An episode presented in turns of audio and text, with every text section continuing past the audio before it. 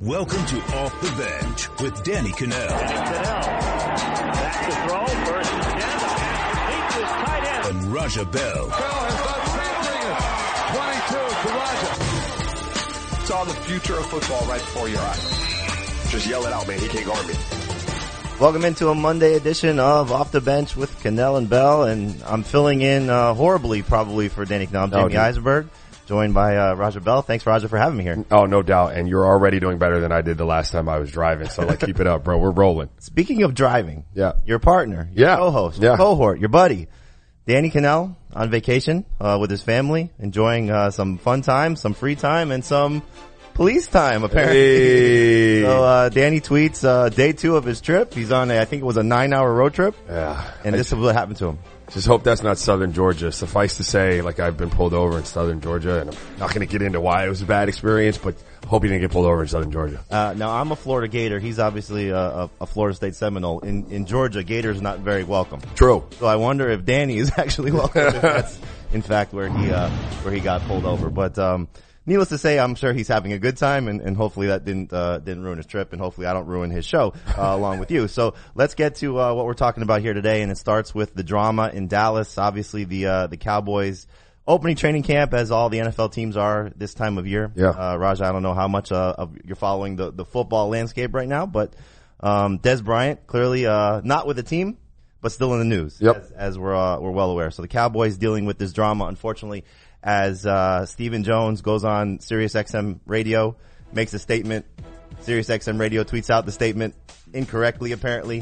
and as we see here, here's what Stephen Jones was apparently saying, according to Sirius XM NFL. Uh, Dak is working on his game and his accuracy. I think that was tough last year. Speaking of uh, Dak Prescott, the quarterback there, I think that was tough last year with Dez Bryant in his ear. I think he'll have the year he had last year, if not better. Now Dez sees that, he reacts, gets a little bit upset, but here's actually what the quote was from Stephen Jones, who is the vice president of the Cowboys. He says, Dak Prescott has uh, got to trust the system, which at times last year there was pressure. With Dez in his ear and to some degree Jason, meaning Jason Witten in his ear. Those great players want the ball. So clearly Stephen Jones not necessarily calling out Dez Bryant, Right. but what Dez saw sounds like he was calling him out. Right. Yeah, that's you know, this is one of those things where you know, you like you say to the player like Dez, like get over and move on, try to like find you a new new team. Just go out there and let your game kind of do the talking. You know, at this point. But I got to put a little blame on Stephen Jones. Like your job when you get in front of a microphone is not to like add fuel to any kind of fire. Like that's your job when you're an executive. Um, and you have to know that saying something like that, not just about Dez, but about Jason Witten, that throws a little fuel on those little, those little embers that are still kind of burning there with Dez. So I got to put a little of, of it on, um, you know, Stephen Jones. You, you, you should look, talk about Dak going forward. Talk about the progress that he's made this offseason. Uh, talk about the changes in the offense that you think could benefit Dak. No need to really throw any shade at Dez or at Jason Witten for that regard. Um, but clearly, you know, there's some hard feelings there with the way things went down. Like De- Dez has made no bones about like griping and, and voicing his opinion and, you know, talking about some of his teammates other, uh, you know, than Dak and, and the organization once he got started with these tweets. Yeah, he uh, he did not hold back. Right. And, and uh, I just want to ask you because you've been in an executive role, and I'm sure uh, when you work for Cleveland, you were probably asked about some players. Sure. Did you take that advice that you just gave to Stephen Jones yourself and just sort of you know put the question maybe to the side because obviously the guy asking the question had to you know he's, he's doing his job. He's asking you about. Bro, you have you pivot. I mean, that's what you do in a situation like that. You you, you ask me the question, and I'm going to dance around it and talk about what I want to talk about. Like it, it would make no sense for me to be asked about. I mean, let's say J.R. Smith or, or, or somebody like that um, when I was with Cleveland, and give anybody in the media, good friend of mine, not a good friend, like anyone for anyone. I, I, sh- I can't give them anything to hang on to or to write about, you know? And I just, I think that was one of those moments that if Stephen Jones had to do it all over again, even though it was taken out of context to some degree, he would have went back and, and kind of cleaned the language up a little bit. Yeah, and, uh, and and you mentioned he did not stop in terms of Dez Bryant, and as we know, uh, he said some things about Sean Lee, said some things about some of his other teammates, uh, and Sean Lee uh, uh, certainly had something to say in terms of what uh, what's going on with Dez as well. Yeah, so Sean, Sean I, to yeah, say that there he I, is. I can get anybody off the team and uh, having input on the roster is absurd. Um, second thing, I love Dez and I, and I want the best for him. Um, you know, to be honest, we, we did butt heads because I wanted Dez to be more accountable to this team and his teammates. Um, and to be honest with you, a lot of the team felt that way. Um, I think he needs to look at himself and hold himself accountable. Not buying it. You love Dez. not, not going to buy that. And when you come out and you say we butt heads, um, I wanted Dez to be more responsible, more of a leader. I think a lot of his teammates did too. So I think there's enough shade there being thrown at Dez. Um, not saying that you shouldn't. Dez kind of fired first, but but let's be frank. Don't think you loved Dez. And look, there are times, you know, I've been on locker rooms where guys didn't necessarily see eye to eye. And I think it's funny that some of these guys come out and say, "Hey, I couldn't get a player. I couldn't get a player uh, fired." No, I'm not. Like you didn't make the end the decision, but when a coach comes to you or management comes to you and says, "Hey, man, like you know, what's the deal with with Jamie?" Like I can either give you an endorsement or I could say like, "Eh, "Yeah, man," nah. like you know what I mean. Sure. and while I might not fire you. I certainly don't stand up for you, and uh, you know what I mean. And I would, I would imagine if I'm reading the tea leaves or if I'm reading between the lines there, um, that Sean Lee um, probably, when asked, did not endorse Dez, and I think that's kind of what Dez was saying. Now, I don't obviously don't know that, but I think clearly from the soundbite I, I saw and his body language during the interview, like he's not a Dez fan. Right. You, you probably, I mean, I, I know I, I covered the Dolphins for a few years and, and you had a leadership council, you know, and, and I'm sure teams have that in place, you know, where there are certain guys on the team that have been there for a long period of time, um, coach, management situations, they will go to a player. And exactly what you said, it's probably like, do you want Dez around? Yeah. So, I mean, you could go crickets, right? Right. You could be like, damn right we want Dez. Or, or you, you know, you could even get into further, like, degrading the guy in his image. But, hey, let me ask you a question. What's a leadership council? Cause like in the NBA, I guess maybe because we don't have that many guys, um, there's no like leadership council. Right. We're all grown men. Like Right. we don't need a leadership council. Like I, Jamie's a leader. We know that because he comes in every day, he does his job and people follow. He's like the Pied Piper. Culture flows through Jamie. Like why you need a council? I think for the NFL, at least, you know, uh, the, the teams I covered, it was you had somebody on the offensive side. Typically it was one of the leaders of the offensive line, if not the quarterback. Uh, maybe one of the skill position guys. Defense, same thing. Defensive line, a linebacker, uh, you know, defensive back, maybe, you know, four or five guys, maybe head of special teams.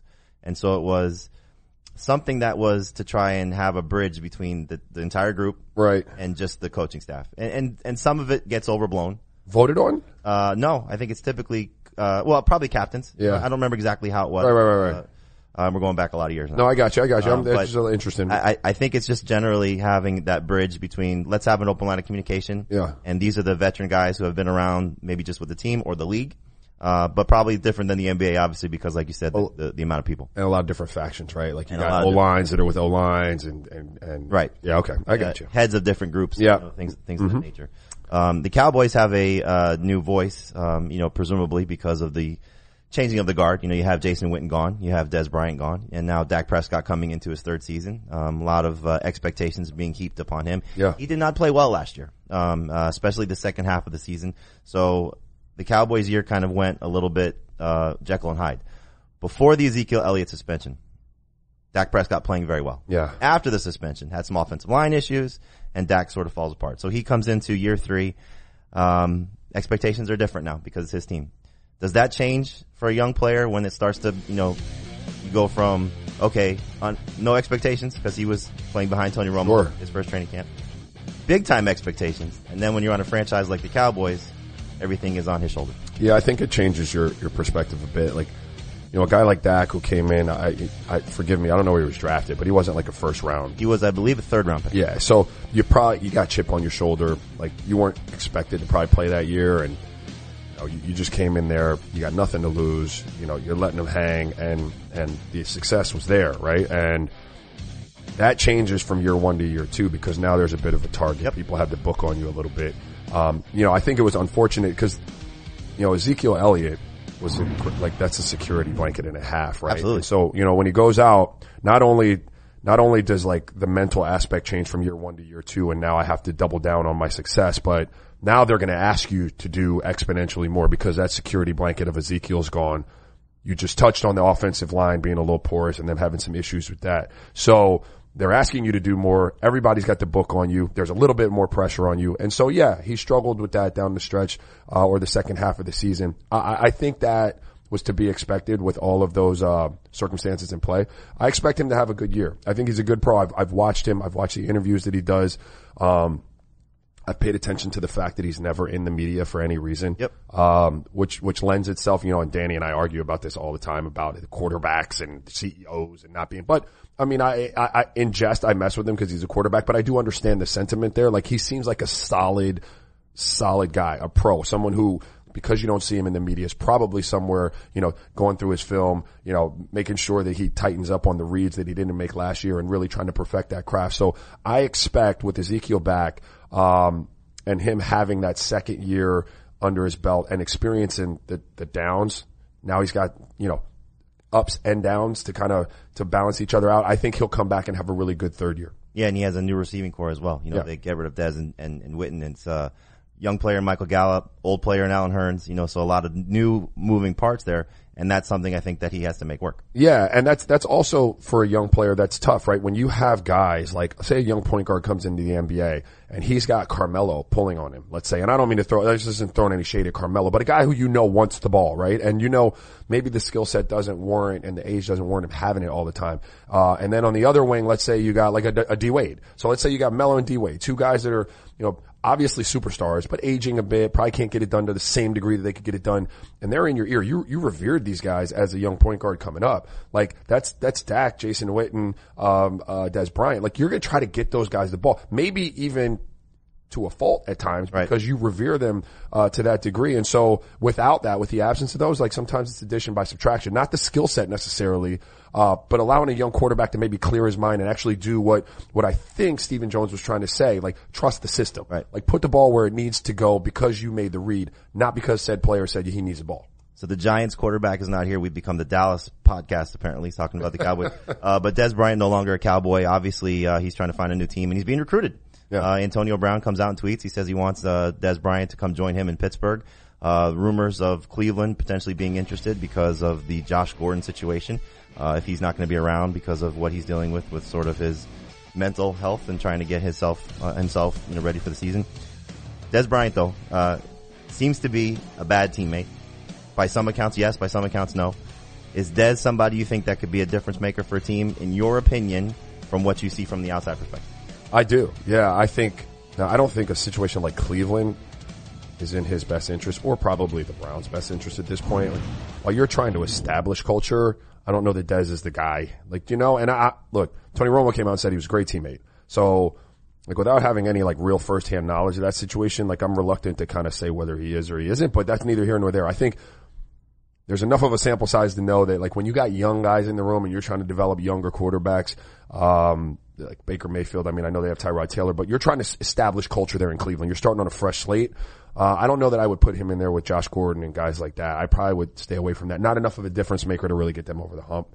You're talking about like teams like Pittsburgh and, and like New York and places like that where you've got established quarterbacks, Ben Roethlisberger, Ben Roethlisberger, Eli Manning. You got number one receivers, um, guys that you know he would have to defer to to some degree. Again, I'm gonna go back to Carmelo a little bit. Like you got to pair him with alphas, guys that are already clearly in place where he can't misconstrue the situation. And in that role, I do think he's good enough to help those teams, teams like that that are kind of knocking on the door a little bit. I think he's good enough to help him get over the hump. And I don't think he affects your culture.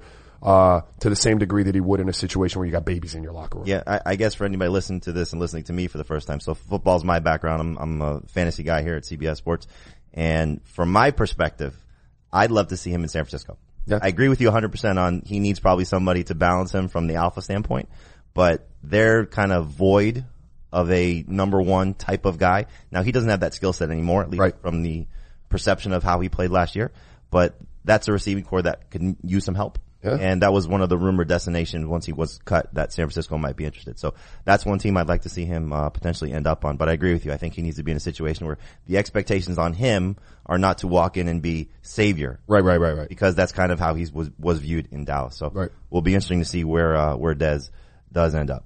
Speaking of uh, Dez and his uh, ability to sort of tweak things with social media, we have uh, uh, athletes' use of social media coming up next year on uh, off the bench and, and looking at the situation in Dallas. Jason Witten, ironically enough, uh, penned his first story for ESPN. As we know now, he's calling uh, Monday Night Football, so part of the ESPN family, ABC family.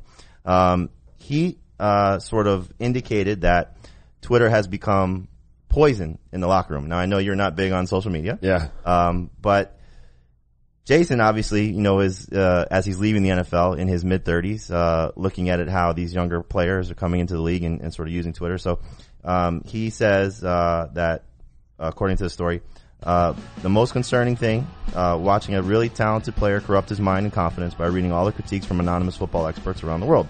Negative social media can ruin a player. Reading your mentions, it's poison.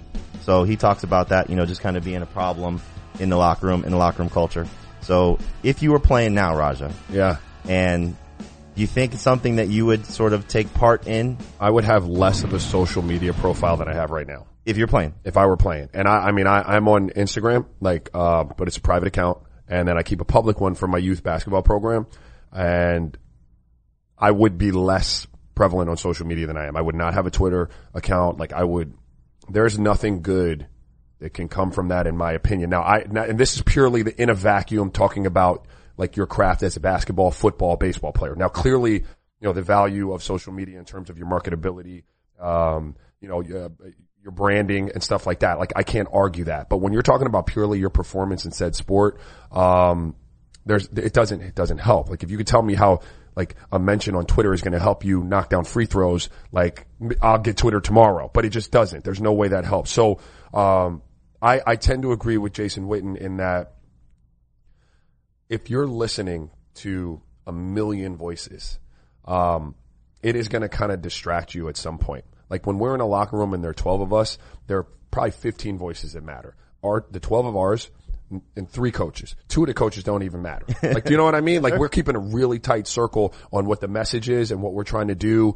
um, and our arguments and our, dis- you know, all of that needs to be as close to the vest as we can keep it when you've got 15 people in a room. And so to let any of it out, um, to millions is, is just ridiculous. And then to be bringing information in and letting it affect, you know, our chemistry and what we've got going on is just asinine. And so, you know, I've, I've said many times, like, I wasn't a sports center guy. I didn't want to know what people were saying about me. I had no interest, but my mother did. And, you know, the few times that she would bring to my attention, like, when she's looking at someone's like uh the mentions or like the comments on an article she may have read in like the Arizona like Central or whatever it was, Right. that's hurtful stuff, man. Like, you know, I'd be like, Ma, I don't want to see it. But she sent it to me on a text, so I kind of read it. I mean, it's hurtful stuff. And if you were in the habit of like reading that over and over again, I, if you were, weren't tough enough mentally, I could see where it would start to affect you. Um, you know, not to mention, like, again, I touched on the chemistry. You know, people are going to be grabbing at you. Hey, man, you need more shots. Hey, brother, you need to, you know, you need to do this. Why they play Sean What, what about the fun aspect of it though? Like you, No, no, no, no, no fun. Nope. but I mean, Nope. like you know, the first off, there's two two aspects of it I think which could help. Clearly, once you know reach a certain level, yeah.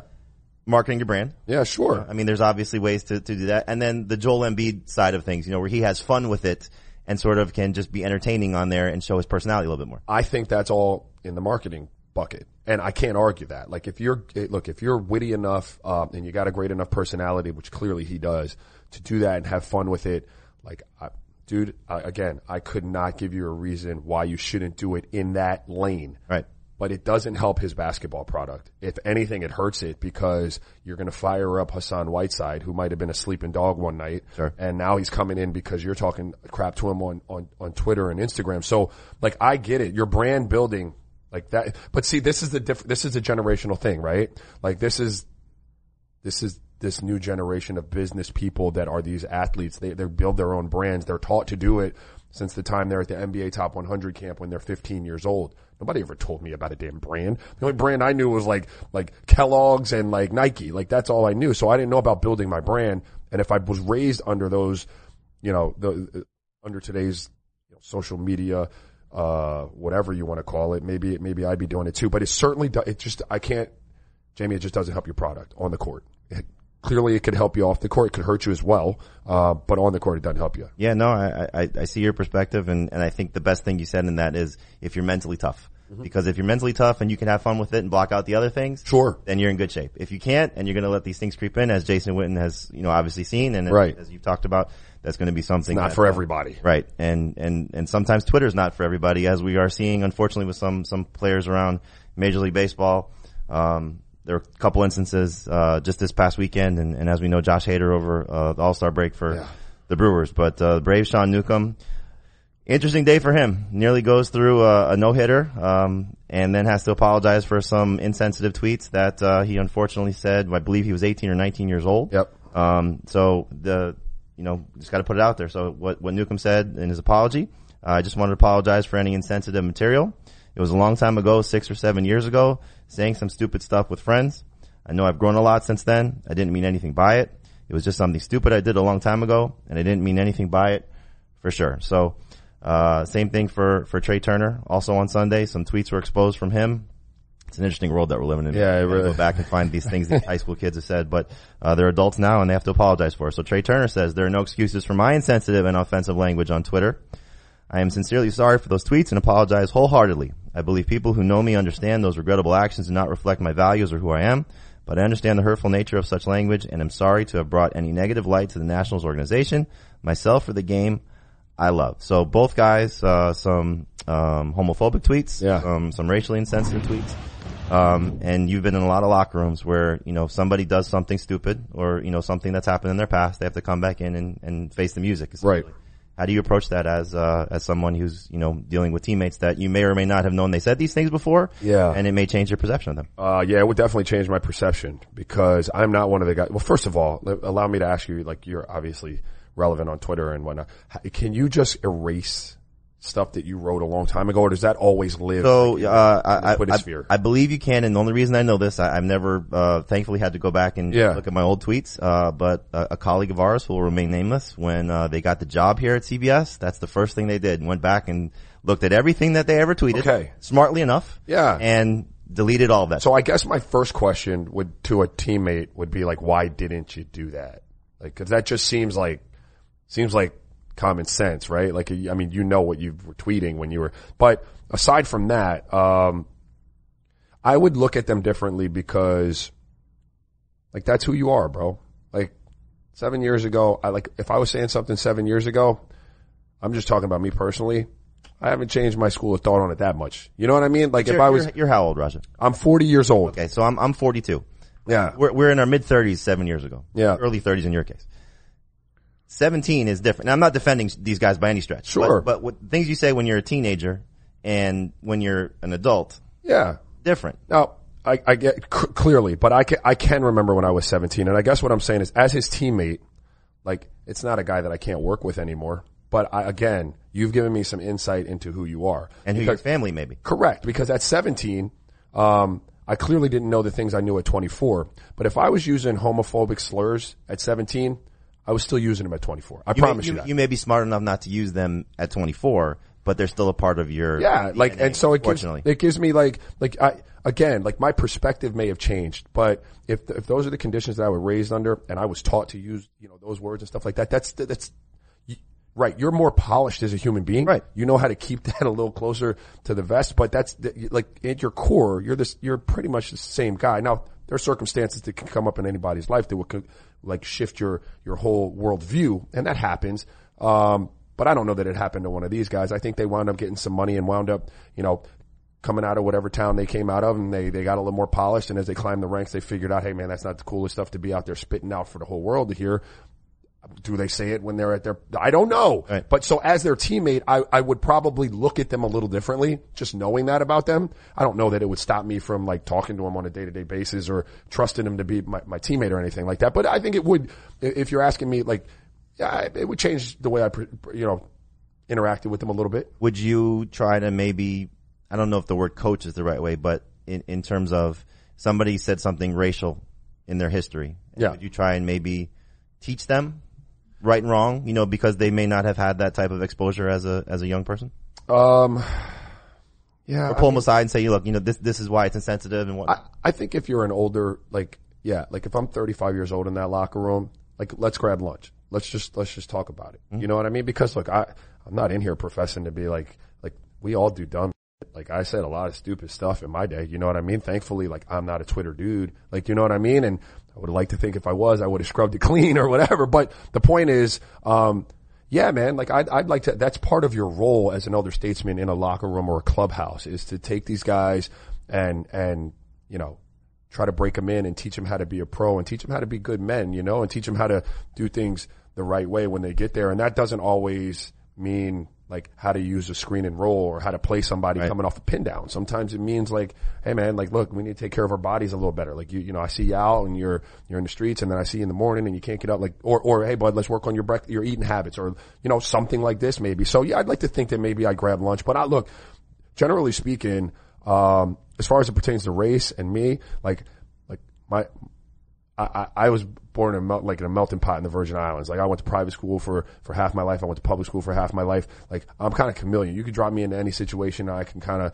survive. But I don't, I have very little tolerance for for ignorance as it pertains to people judging other people's races. And so I would try to have lunch with you, but I ain't gonna dig into it. If that's who you are, that's kind of who you are. Yep, and hopefully these guys, uh, you know, you, you hate to see something like this having to change somebody, but hopefully they are changed and and changed uh, for the better.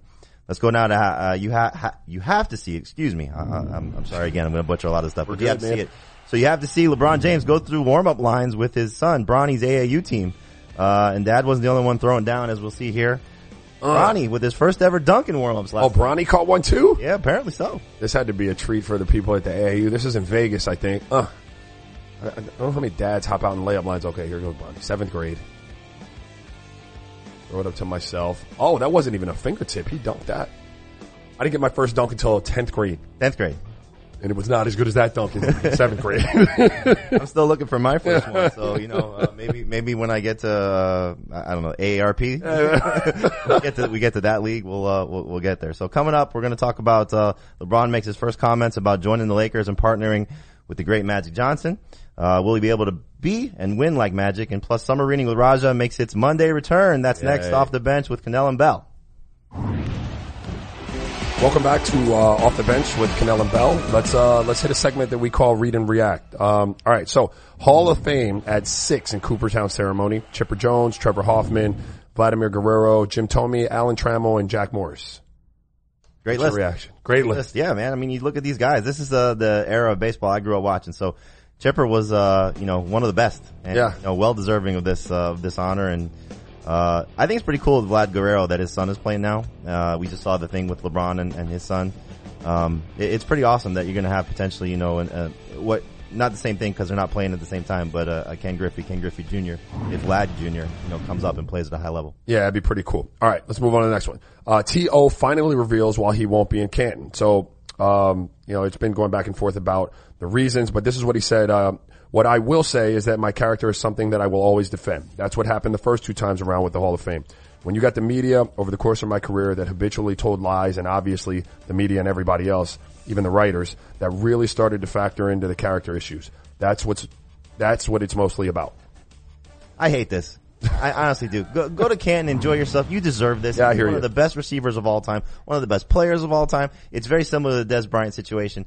You hear, you don't hear teammates questioning T.O. Right. You hear media questioning T.O. And he's had his, he's not a uh, choir boy by any stretch. But this is, you know, I, I get it. You want to have your own, you could do both.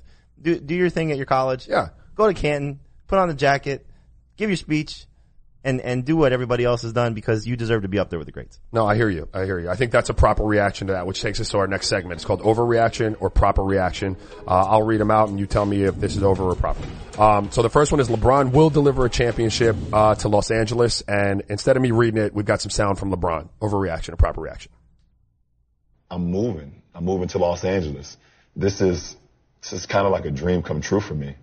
You know, growing up, you know, I was a Cowboys fan, I was a Bulls fan, I was a Yankees fan, and I've always felt like that was like the one of the historic franchises. And you look at the Lakers, you know, being able to play for a historic franchise, you know, with so much history, you know, and and, and now being able to partner with Magic Johnson, someone I kind of like, you know, looked up to when I was younger, and you know, wanted to make no look passes like Magic, wanted to get on the break and be Showtime like Magic, and then for it to all come to fruition at this point, um, I think timing is everything.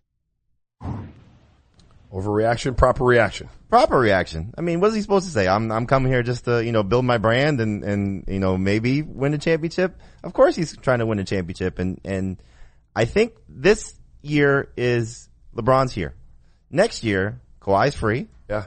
Let's see if we get him. See who else is you know. I mean, you know the free agent class. Uh, you know who can we get to to to come to LA with me? Yeah. Um, And it's not a bad thing to be paired with Magic Johnson or try to be like Magic Johnson. He was my favorite player growing up. Yeah. I grew up, it was still Celtics Lakers and, you know, I, I gravitated toward the fun aspect of, of watching that, um, rivalry unfold. So I wanted to be like Magic too. I'm not him. I'll be, I'm not you. But, uh, I'm not him either, brother. you know, it's, uh, it, it's certainly something that, that he's supposed to say and, and look, you could sense his enthusiasm. I think it's proper reaction too. Uh, I think that LeBron's track record speaks for itself. He goes places and they win championships, uh, provided you get him the help that he needs. And I think that the Lakers have positioned themselves um, with cap space and young assets that they'll be able to do that. And you know, it took him a year to get it done in Miami, but he got it done. Promised it to Cleveland when he went back. They put the pieces around him. Um, he got it done there. So I think it's a proper reaction. I think he's going to LA with something in mind, and I think um, that he'll get it done when it's all said and done. Him and Magic together. Yeah, you just wish he was, uh, 24 instead of 34. True that. True that. The window's a little smaller than it was in the past, Right. but but uh, we'll, we'll, I guess we'll figure it out. All right. So every Monday over the summer, I'm we excited do a about segment. You are you? Oh, yeah. All right. It's called uh, what's it called? Summer reading with Raja, where we read uh, excerpts from the book Seven Seconds or Less by Jack McCallum, um, where I was prominently featured. I don't know if that was a good thing or not, but let's get right into it. So uh, this is me discussing universal support, or this is Jack discussing universal support for Raja after the clothesline. Uh, the coaches love Bell, not just for his competitiveness, but for his loyalty. Shortly after he signed his free agent contract, the Suns went after another free agent, Michael Finley. And though signing Finley would have meant less playing time for Bell, he was among those who went on Finley's recruiting trip. Finley eventually signed with San Antonio. What's what's a recruiting trip like? Because you know you hear about this in the NBA. You know Dwyane and, and Dwyane Wade and Chris Bosh recruiting LeBron. Right. Derrick Rose didn't want to recruit guys. So you actually did want to recruit Michael Finley, or they So- asked you to recruit Michael? I think if I remember correctly, like I was supposed to, it, what they did was they signed me. They were going to let Quentin Richardson go, but they were trying to keep Joe Johnson. And then Atlanta came in and got this huge, you know, dropped this huge boatload of money on Joe. And so Joe left. And, you know, I, look, I was coming in, but you need somebody else in there with me, right? So I was more than willing to, to recruit Mike. I had played, Mike Finley was my vet in, in Dallas and I really liked Mike. Mike did looked out for me and, and really took care of me. And so it was no problem. Now, I think Jack got this wrong because I don't think I went on that recruiting trip. I think I made a call to Mike, uh, and just told him like, dude, we'd, we'd love to have you guys here. Like, it's a great place. Um, let him know how the guys were treating me since I had gotten there and the opportunity for he and I to shoot like a thousand threes that had been vacated. Um, but there's some guys that don't want to do it. Um, I was cool with it though, cause I just, you know, quite frankly, I just kind of got my money. I wasn't threatened by the fact that Mike was coming in. Like I was cool. Let's be as good as we can be at that point, you know? if you weren't getting paid though, would it have been different? Probably. Yeah. You know, cause look, I, I need to put on enough of a performance, which means I got to play a certain amount of minutes to, to, to entice somebody to give me the money that maybe I don't deserve. I don't know. anyway, uh, let's keep it moving. Bell, uh, so this is the next excerpt. Bell admits to a history that includes more than a few scuffles on and off the court. Uh, during his sophomore year at BU, a coach sent him to a sports, psycho- sports psychologist to discuss anger management. Bell attended a couple of sessions, but nothing much came of it. I didn't dig it, he says. I never thought I had an anger problem. I just thought I was trying to find out who I was, trying to figure out how I fit in. In retrospect, yeah, maybe I could have talked to somebody. Might have helped me out a little bit. I got to tell you, first off, this has got to be weird for you to be reading. Very weird, very yourself. weird. Second of all, it's your quote. You're not supposed to say he said. You're supposed to say I said. Well, yeah, true. All right. oh, My bad. My bad. You're supposed to say it's first person. Uh, um, so yeah, tell me about this. What, what was this like? So first of all, Jack had way too much like. So what they did was they dropped him in on us like early in training camp, and it was like Jack McCallum, guys, like meet him, like so on and so forth. He's going to do a book. Sports Illustrated time. right? Yeah, yeah. So he's going to do a book, right? But you get told that like in, I don't know, September 21st or something like that. By the time like, I don't know, January rolls around, like you're not thinking of him as a guy writing a book anymore. It's just a dude that's there every day with It's you. It's like uh, the movie Almost Famous, where uh, the the the kid is yes. and the whole yeah, time. Jesse Eisenberg. Uh, no, that's my cousin, but No, Jesse Eisenberg's your cousin? Yes. Wow, that's pretty cool. um, uh, I forget the actor's name. It's a Cameron Crowe. No, Crowe. I, I, I, I know the movie. My bad on the actor, but yeah, like so he becomes such a fixture that he's just privy to like all of this Hmm? personal information, and it's really like when I read his book for the first time, I was like, did I did I say I said that to him? Like I gave him that? Right. Um, but this one in particular, like I was young, I was away from home for the first time, and um, my coaches didn't recruit me at Boston University. A new staff came in, so I don't think they really ever liked me, and I, I don't know that I really loved them. And so it was just kind of one of those things where we just butt heads a lot. Um, I think it, boiling point was kind of where I, one of my freshman classmates had got kind of like his nose broken by one of our sophomores, um, and this guy was big, like an Olympic boxer in Nigeria and stuff like that. And so the sophomore. this the, the sophomore. Yeah, he was a grown man. We were all kids. Like this guy was like two thirty, and so I picked up a chair, like a folding chair, and started running after him because I wasn't going to fight him. WWE? Yeah, I wasn't going to fight him. He was too big. So uh, I think at that point they were like, eh, let's let's see if we can get him a little. All right. I feel like you're Jack McCullough now, just spilling beans in here I, am well, first off, I'm not going to piss you off because there's chairs in here. All right, last but one. warn Danny too. All right, like like say when it was time for Bell to take. Okay, so this is all right. So Jack has now clearly established that. I, all right, so this is proving the anger situation. Like like say when it was time for Bell to take his league mandated urine test a month earlier, he just couldn't produce under pressure and became so incensed that he almost tossed away his cup and walked out, which would result in an automatic suspension. Raja, you can't get mad at a urine test. David Griffin told. Hey, David Griffin, if you're listening. F you, bro. Um, you can't get mad at a urine test, David Griffin told him. Bell stuck around and finally came through in the clutch. uh, I'm just going to let you explain this one. Dude, look, here's the deal. When you walk into a locker room in the morning after breakfast, you, like the first thing you do is go pee. Like you go to the bathroom, right? And then you start getting your gear on and you're ready to practice. And then somebody comes around and is like, Hey, look, you're going to have to pra- you're going to have to pee before you leave practice today. So like what you immediately have to do is like, Jesus, like you guys start just chugging water. Sometimes, dude, that can be like, you might not have to pee for another couple hours. course, And now I'm pissed because like the last thing I want to do after I've practiced and gone through all of that and done my weightlifting is sit here for another hour trying to pee for people. Do you know what I mean? Like, and so that was, that was like, I hated the piss test to the point where like, I was in Milwaukee once. We were at shoot around and like the bus comes, you shoot, you go through your, your, your walkthrough and then everybody leaves and goes back to the hotel, takes their nap and whatever. They had to leave me at the arena because you can't leave until you pee. And so This happened multiple times to you. no, no, this is the one time this in is the- Milwaukee, but like I, I, I literally had to stay at the, in the bowels of the Milwaukee arena for like another extra hour to pee. Um, so I used to hate the piss test. Plus I wasn't on, like you could look at my arms. I wasn't on any performance enhancing drugs. Like, come on, bro. Like, they, what are you doing? I believe you, but, uh, you know, look, you had to, you had to do what you got to do. All right, I hear you, man. I, yeah, so maybe I overreact. I don't know. Maybe I do have some anger issues. Tweet about that. Like everybody on Twitter, use your Twitter fingers to do that. Um, anyway, coming up next, we've got, um, Will Brinson. He's going to join us. Um, we're going to have a little, you know, obviously Hannah's going to hit the refresh and a little socially relevant. Uh, and we'll go to Eric, uh, Debo, my bad, for some topics. Uh, that's up next on Off the Bench with Kanell and Bell. Now time to be joined by our good friend, CBS Sports senior NFL writer and host of the Pick Six podcast, which is released every morning. Will Brinson. You can follow at Will Brinson on Twitter. That's two L's and one B. Why? Because he's special. Will Brinson joining us now, NFL writer from, uh, I don't know what I'm saying. Well, I'm not, I'm not as polished a podcast host as you. Don't look at me like that. Um, so Will, uh, obviously you're doing a great job as always with the Pick Six podcast. A lot of great guests and, and, and obviously everything you do for CBS Sports. Um, you follow training camp from the luxury of your home. You follow it clearly, uh, uh, by a lot of Twitter reports, as do I. Uh, Raja does not. He does not partake in, in, in the tweets. Um, but when you're, when you're sort of, uh, following training camp through Twitter, I get this a lot, you know, covering stuff from fantasy that, you know, beat writers get just over enthusiastic about everything that's going on there. What, what's your view of, you know, following training camp that way? Yeah, I mean that's hundred percent right. And look, it's easy to. And by the way, good for you, Raja. Stay off Twitter. It's not.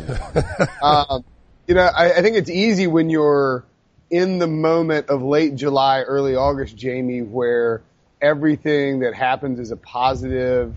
There's so much optimism surrounding every team. I mean, look, look in the last week, right? We've had Jarvis Landry say that anybody who doesn't get 40 points scored on them by the Browns this year will be considered lucky. I mean, what are we, what are we doing And, you know, the same thing, Teddy Bridgewater looks incredible for the Jets. He's their third string quarterback in theory, maybe their second string quarterback, uh, you know, cause they haven't signed Sam Darnold. I, I think that we just get so optimistic about, we, we don't have football for three months. And so as a result, we get optimistic when we actually see the action on the field. And these beat writers are not trying to pump up the players, but you know th- these guys are mostly playing a lot of times in non-pads, and it's easy to get enthusiastic about what they see, including doing like a breakdown of completion percentage, you know, against air by Tim Tebow or something.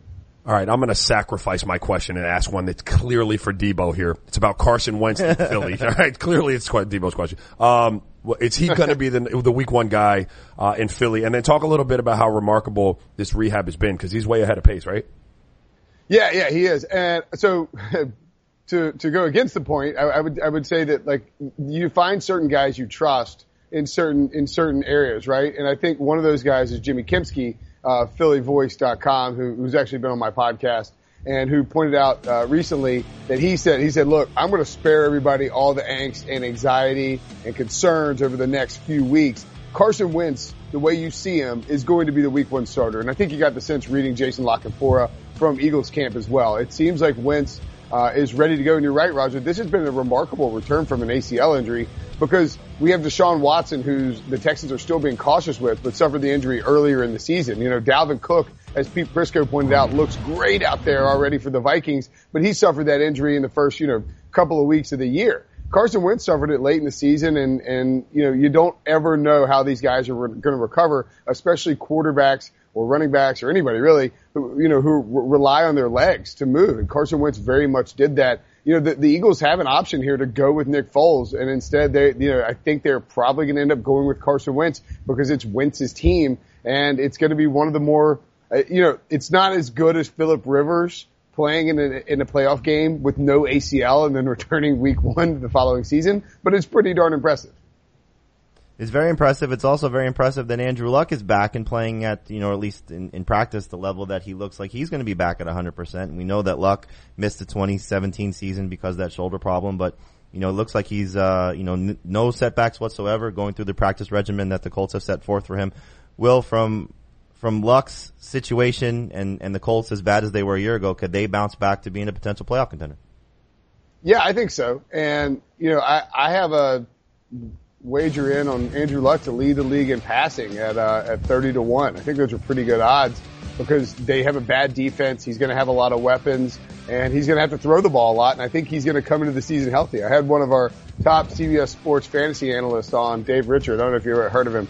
Um, he, uh, and he, and he pointed out that he, he thinks Luck is going to be a, is a steal if you can get him in the next few weeks. I know you agree, Jamey, in fantasy drafts because right now his value is about as low as it's going to be once he starts playing in these tra- in these training camp practices. Once he starts playing in these preseason games, if he looks good, his value is going to skyrocket. And I think the thing about the AFC South where you could see the Colts make a move. One, you know, the Titans are dealing with a lot of turnover. I, I like the Titans a lot, but they're dealing with a lot of turnover in terms of the coaching staff.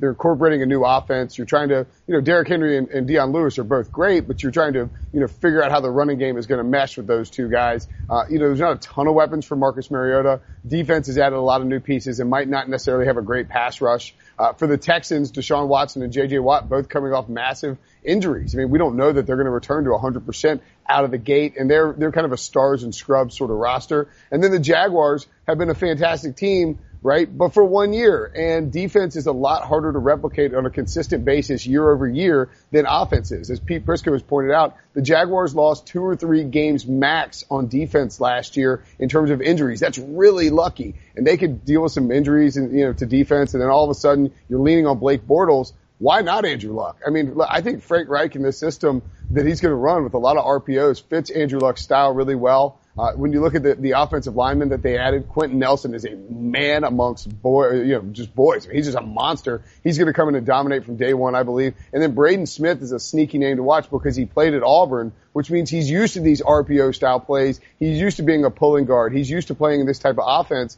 And I think you're going to see that this, this Colts offense be a lot more effective than people expect. Jamey, I want to switch gears. Uh, this is a topic that Danny and I kind of get into. Sometimes we debated about Jon Gruden, um, whether it can relate in today's NFL into the new player. And so, you know, reports that him and Khalil Mack haven't spoken. And I guess my question is like, does that ultimately matter? And how do you see like the holdout, you know, with, uh, Khalil Mack taking place in, in light of that?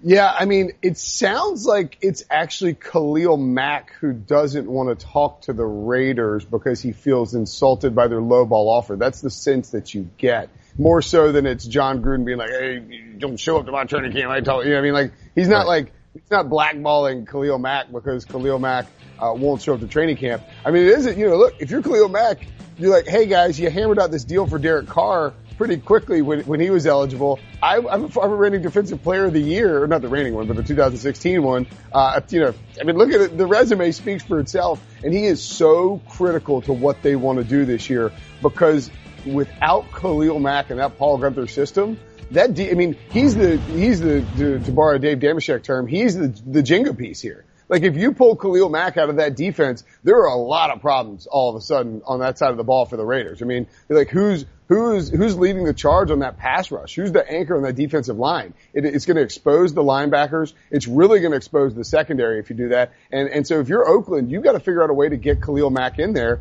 But I think there's a little bit, Raja, of a, a game of chicken going on between Khalil Mack and Aaron Donald's camps because they both want to be the highest paid defensive player. They don't want to be topped by the next guy. They both kind of want quarterback money. So who's gonna who's gonna give here? Which team is gonna cave? Which player is gonna cave? It's a real mess for those teams. And I think Oakland probably needs Khalil Mack more than maybe Aaron Donald needs the Rams.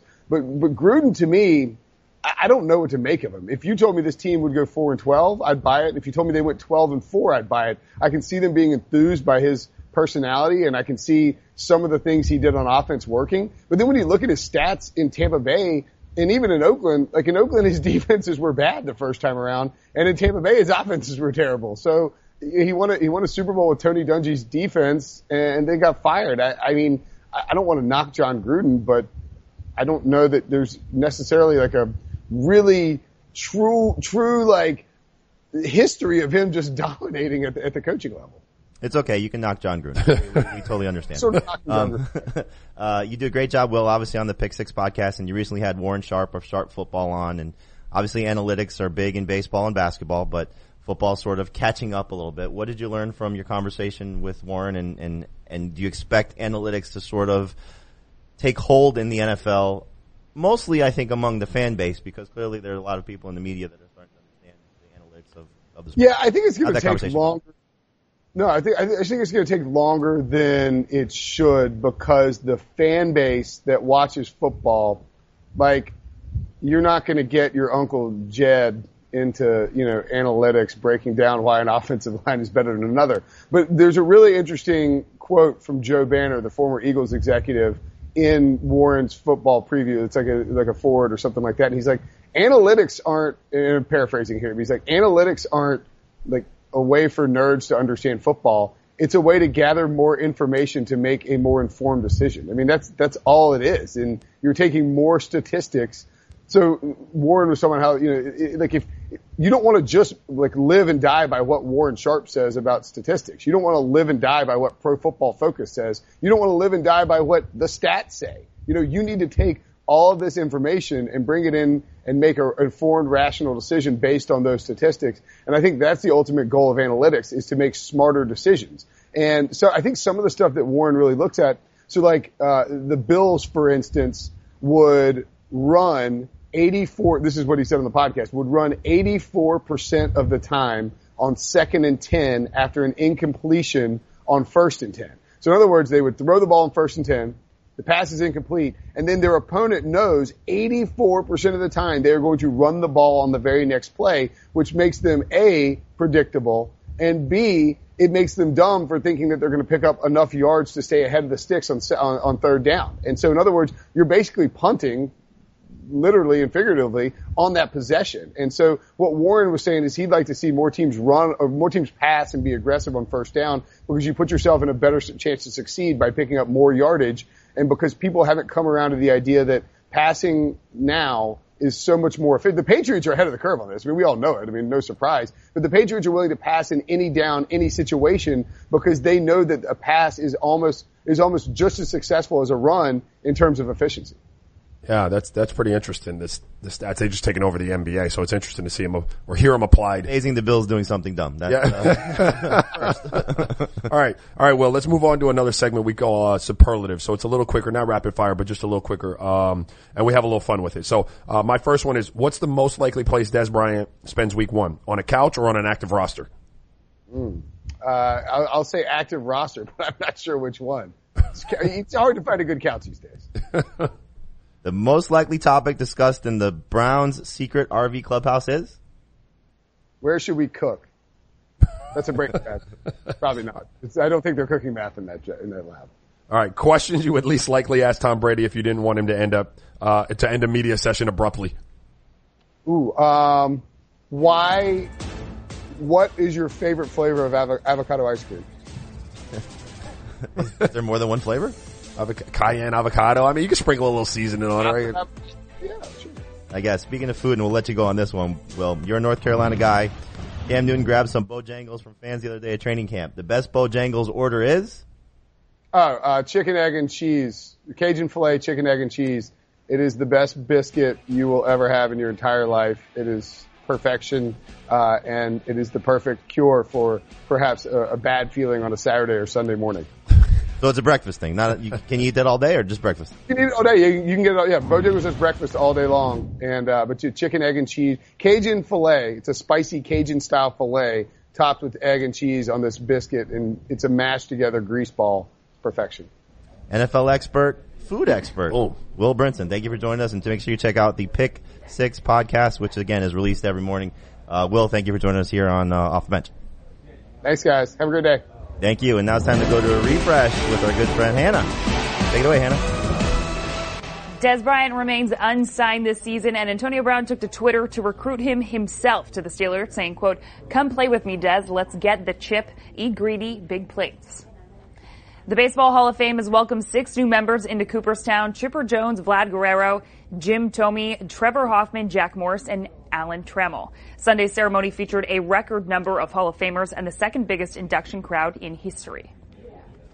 The Houston Rockets signed Clint Capela to a five-year, $90 million extension over the weekend. Capela was a restricted free agent, and had he instead signed a $4.3 million qualifying offer, he would have entered 2019 as an unrestricted free agent. That was your refresh. It's now time for Socially Relevant, where I break down what's happening around the world in social media. So first things first, guys, we got to talk about some of these NBA stars because it should be that time of year for them where they take a break, take a vacation, take some time off, but not so fast for Giannis Antetokounmpo. He was seen in the gym here, and it looks like he's taking no days off.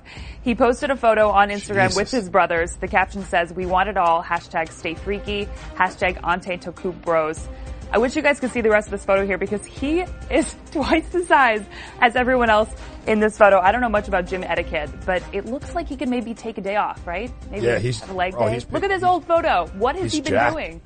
Hey, you know what he's doing? He's like, when when you're in the NBA, you gotta you have to go through the rigors of 90, 100 and some games, depending on your playoff situation. Like your body's got to be able to handle that, and he's putting on the weight, um, you know, in the right places. He's bulking up in the shoulders and the arms, all those places to take a pound in when you got to score the ball. Hopefully, he's not skipping leg day because that's really important too. Like especially, uh, you know, when you're trying to when you're trying to keep injuries off your back. But man, he looks jacked in that picture. Wear green every game because he looks like the Hulk. I mean, that's, that's all you got to do. He's going to scare everybody. My goodness. All right, guys. Now over to one of our favorite vets, Dirk Nowitzki. Now it's no secret that he did not have a standout season last year, but he just turned 40, so we're going to give him the benefit of the doubt. But he recently had his drug testing off season, and he took the opportunity to make fun of himself a little bit. He tweeted, "quote Just had off-season drug testing. Told the guy, did you see me move last year? If I was on something, I need to change the product ASAP." So Jamey Raja, are you guys all in favor for him just calling himself out here? Yeah, I love it, and that's one of my favorite things about Dirk is like his humor um, and, and how self self deprecating he can be at times. Like he's really, really a really funny guy, and I'm with him. Like that's the same thing I was saying earlier. Like, Right. did you you see my arms? I didn't look like the Greek freak. Like you don't need to be testing me, so I'm with him. Like Dirk at 47 years old, they don't need to be drug testing him anymore. This, uh, I think, you know, uh, you call it Eric Debo, our, our Yeah, Debo. producer. Uh, Dirk could have just produced the whole show for us because we got social media. Yeah. And we got piss tests. So we, we, we got our, our whole show wrapped up into one tweet by Dirk Nowitzki. All right, guys, that was socially relevant. Be sure to follow us on Twitter and Instagram at Kanell and Bell. Raja, what's coming up next? Uh, coming up next, we got topics with Debo. Welcome back to Off the Bench. It's now time to go to our topics with our good buddy Debo. What you got for us, Debo? So he doesn't share his dad's first name like LeBron, but don't sleep on Zaire Wade, who's just a couple years older than Bronny. And while the dads won titles together, Dwyane Wade tweeted this. I love playing the game, but watching my son play is the purest joy I've ever had in basketball. Raja, can you relate? Um, yeah, yeah, it is really cool to watch your son hoop and, and see him experience uh, some success. It's also super frustrating um, when you see him do things at a young age or that you've tried to teach him not to do and whatnot. But I, I, I tend to agree with him. Like it's much more fun for me to sit there and watch my kids play any sport than it was for me to play them. I just get way more fired up. Football mornings, like Saturday mornings, are like my favorite time of year, and I got nothing to do but set up a tent and sit there and watch the game. You coach too? I don't coach football. I coach basketball. Yeah, I coached my son in baseball and soccer. My oldest one's six. Yeah. So uh, I played baseball through high school. Obviously, no, nothing to the level you did, obviously, but um, same thing. Frustration. Yeah. But pure joy. True, no doubt. So Kanye has dropped LeBron and D Wade references in a lot of songs. I'm not going to quote them because that typically sounds unnatural. Dang it, but dang it. Kanye changed the shoe game in basketball with one simple tweet saying adding basketball with some shoe designs for Yeezys set to be released in 2019. Raja, a few months ago, you said you were out on Yay. Does that still hold true? I'm all the way out on Yay. My damn boys listen to this song that's like scoopty poop, poopity scoopity doo. Like, and it's, I, I thought it was a joke, bro. Like, I am, I told you before and I'm gonna say it again, I'm out. Now I believe what North is the daughter, right? Is it? Yeah, North, North. North. Yes. Did she draw those? is that her design?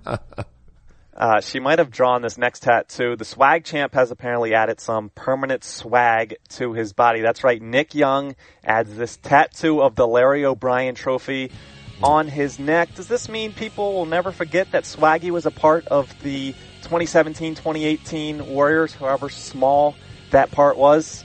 I, I just think that, like, why can't we get a cool Larry mm-hmm. O'Brien like rendition on somebody? Like, why does it have to be one that looks like it's on the generic like pictures of tats that you see when you go up into the tattoo parlor? You're like, yeah, like, give me number three B. I want that one. Give me that Larry O'Brien. Like, you could put a cooler Larry O'Brien on you than that. He, I mean, he he can just like show the trophy, right? He has pictures of him holding the trophy Or the ring. or the ring. You got a ring. the ring. Yeah, I- yeah. Jesus. Whatever floats your boat. Speaking That of works. which, hey, I gotta. Go ahead, hey, Raja. Have you heard of the mand like the mandala like like tattoos like the new tattoos that like that that everybody wants the mandala sleeves or anything like that? No, No. they're kind of cool. I want one. Uh, so we're sad that Danny isn't here for this one because this one feels like he may have won the war against soccer and soccer fans. So Brazilian soccer star Neymar finally admits in a Gillette ad that he exaggerated some calls during the World Cup. He said in this ad, you may think I exaggerate and sometimes I do exaggerate, but the truth is I suffer on the pitch. Do we feel bad for him?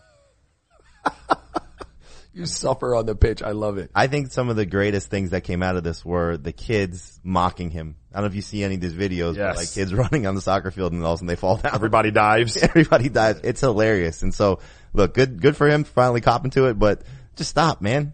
You know what bothers me about soccer and like soccer culture um, is that any soccer like person, and I've had this argument over the last month or so, will tell you that NBA players flop more than soccer players. Now, NBA players flop. I don't even think it's in the same stratosphere. These dudes roll around for ten minutes after they Right. There, there's one thing to flop. See if you get the call. Yeah, Get up, move get on. up and move on. My ankle. Raja, how did you phrase it? You said you were just exaggerating calls that were already in place? Yeah, listen, you might need a little bit extra sauce to see what actually happens, so I'm going to give it to you. I'll give you just a little theatrics so you can make the right call. That's all. Raja in all the top 10 lists for NBA floppers all time. Just have to mention that. All We're going to end with this final topic. Another one of his favorites, Raja's. Uh, apparently have to add another unwritten rule to baseball in the, in the 37th millionth uh, installment of old white guys, pretentious white guys yelling at clouds. Braves announcers threw an on-air tantrum about, get this, the Dodgers not wearing full uniforms during batting practice and instead wearing just t-shirts. The horror. So Braves analyst Joe Simpson said, they looked very unprofessional. If I were a Dodger fan, I'd be embarrassed and I don't know how Major League Baseball allows such attire when the gates open. Um, by the way, Chase Utley was wearing a strikeout cancer t-shirt. Just, bro, get over yourself. Like, I don't even know what else to say. I, uh, I think part of his rant also was uh, the fans can't identify who's up at bat. Like if you're there to watch batting practice, You know who they know are. who they are. Yes. Especially, I mean, look, the Dodgers are a pretty well known team. I mean, it's, Yeah. it's not like we're talking about you know maybe the the Brewers rolling into town where you don't know the roster. I think pretty much everybody knows a lot of the players on on, on the Are- Dodgers, and you know especially some of the t-shirts like like Chase Utley was wearing. Like you know what would be so dope, and I want to call the Dodgers. Are they? Do they play each other again right now? Like, is it another game? They, oh, damn it! Well, the next time they play them, they should all roll out there in a damn tuxedo to bat practice. It's so phenomenal. uh, or you know, um, the movie Major League. I think they did a, uh American Express commercial. Yeah. and they had like jerseys on or their names on tuxedos. Yeah, it's so dope. Something along those lines. So So, dope. at least the, the the announcers can uh, can know who they are and and certainly we know who you are. I don't know if everybody knows who I am, but you know, They thank you now. for letting me join uh, off the bench here with uh, with Kanell and Bell. I'll be back again tomorrow, and, and hopefully Danny doesn't get any more speeding tickets when he's on his way home from his trip. But uh, safe, Danny. Uh, this has been off the bench with Kanell and Bell for Raja Bell. I'm Jamey Eisenberg. Thanks for listening.